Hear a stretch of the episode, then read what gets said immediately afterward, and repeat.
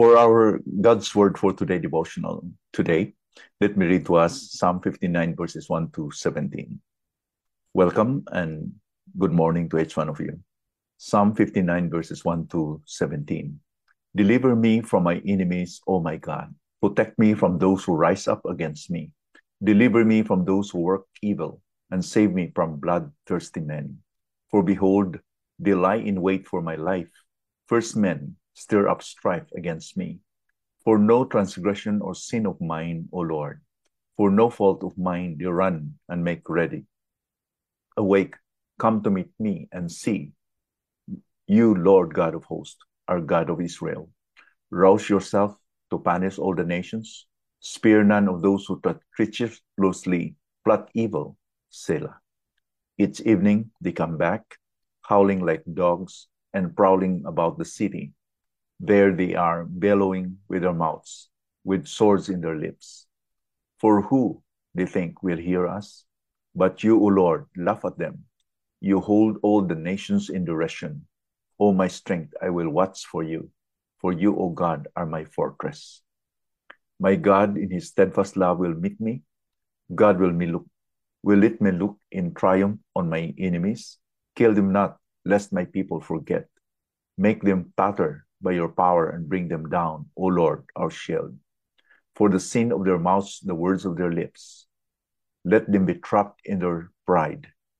For the cursing and lies that they utter, consume them in wrath, consume them till they are no more, that they may know that God rules over Jacob to the ends of the earth. Selah. Each evening they come back, howling like dogs and prowling about the city. They wander about for food and growl if they do not get the fill. But I will sing of your strength. I will sing aloud of your steadfast love in the morning. For you have been to me a fortress and a refuge in the day of my distress. O my strength, I will sing praises to you. For you, O God, are my fortress, the God who shows me steadfast love. David again expressed that God is his fortress. For you, O God, are my fortress. This psalm is alluded to David's experience when he escaped from Saul's plot to kill him. Saul sent men to watch the house in which David lived with his first wife, Michal. Michal was Saul's daughter. So Saul wanted to kill him and he set men to watch him in his house in order to murder him. This story is found in 1 Samuel chapter 19, verses 11 to 17. Saul was very angry that he had been rejected by God. And he was so jealous of David. In 1 Samuel chapter 15, we can read that story, as well as in 1 Samuel chapter 19. Though David had done nothing wrong, Saul was determined to have him killed. Years later in the New Testament, we read that the Pharisees and the wicked Jewish leaders sought to kill Jesus for no reason at all, for no apparent reason that he has done evil. Jesus was sinless. He has no sin. They cannot point any wrong for Jesus had done. Jesus was an innocent lamb, yet they wanted to kill him. And this is the really the amazing story of the gospel that we are sinners. Nothing good can good can God um, get from us. There's nothing good in you and in me that God can get from us. Yet He loved us. He died for us while we were yet sinners. He was sinless. He did not commit any sin. And God gave him to us as the substitute for us. That's why the gospel is quite mind boggling because by his grace, he loved us unconditionally. And if you have not received Jesus as yet, I hope that you will be encouraged to receive him because Jesus was the sinless Lamb, the Lamb of God who died for your sin in order for you to receive forgiveness. And he allowed this to happen, that he was crucified, accused by wicked men for no reason at all, no sin that they can found or they can find in him. Now, in this psalm, David pleaded God for protection. We see that in verse 1. He recognized the conspiracy against him. He referred his enemies as evil, bloodthirsty, and fierce. David will repeatedly depict them as a pack of savage wild dogs. In verse 6 and in verse 14 and 15, you can just imagine the fierceness of the enemy of for enemies of David. So he prayed with imprecatory statements here. Now let's take note that he was not wishing harm, calamity, or judgment on someone. It was an appeal for the Lord to express his wrath against evil.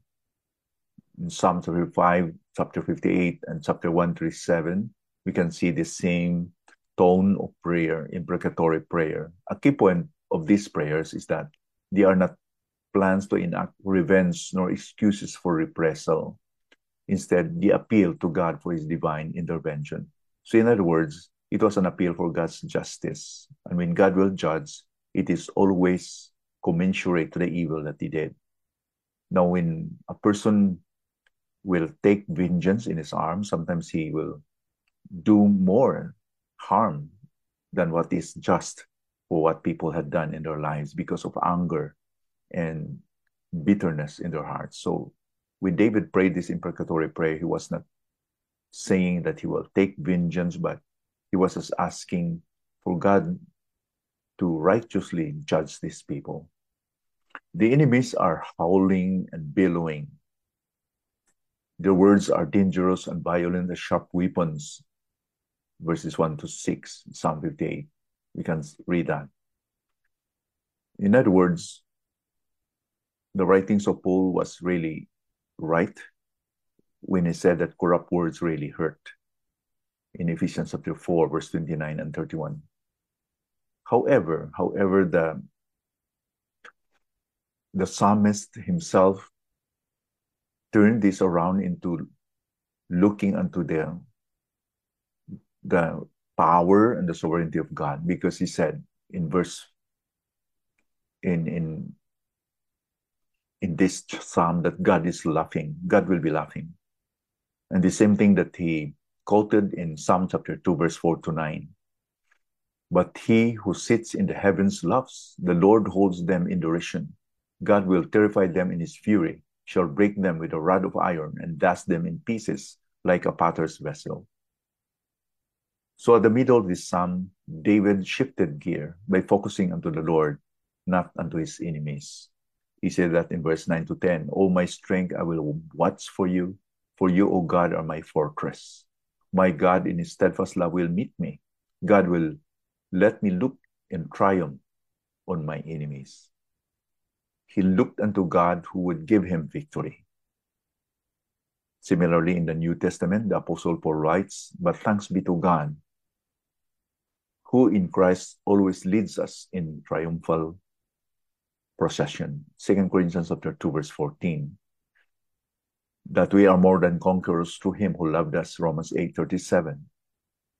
Even the Apostle John, who wrote Revelation, he says, at the end of the tribulation, this will be the end of the sufferings in this world during the, during the time of judgment when Jesus and his followers descend from heaven to the earth.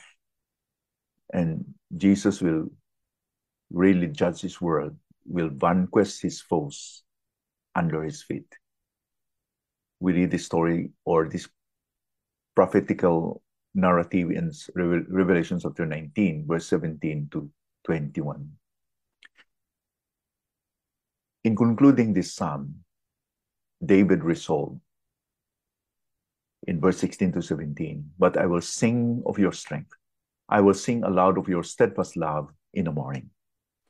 Now he was not grumpy, he was not complaining, but he said, I will sing because God is in control. He said, For you have been to me a fortress and a refuge in the day of my distress. Now, no matter how the enemy will throw darts, fiery darts unto us, as long as we are safe in him, because it's our fortress. he is our refuge. And David continued, O my strength, I will sing praises to you. For you, O God, are my fortress, the God who shows me steadfast love. While his enemies are growling and bellowing like ferocious animals, David was singing. This displayed his complete confidence in the Lord's protection. No matter how scary is the threat, he anticipated victory and the opportunity to praise God once more. And that's why the his writing Psalm 23 also is quite picturesque because he said, Thou providest me a table or a meal, or you can just see there in the presence of the enemies, he, he is eating because he's secured by the protection of God. Perhaps these statements is a recollection of how the Lord has protected him when he was distressed sometime in the past, because he wrote this also in Psalm 3, verses 1 to 3. So, what does this mean to us today? We should follow David's example of looking unto the goodness of the Lord. Despite of the threat of the enemy, despite of how ferocious our enemy is, he will do everything to pin us down, to put us down. God is always on our side. He is a present help in times of trouble. So, like David, we must say in Psalm 27, verse 13, I had fainted unless I believe to see the goodness of the Lord in the land of the living. Our faith that God is in control, that He is completely on top of everything, this faith will keep us always at peace. There's that shalom, there's that serenity in our hearts, so that we could be like David. We will sing in the morning. He will give us the song even in the night. Father, we thank you for your word today. Bless us as we apply this in our lives today, Lord.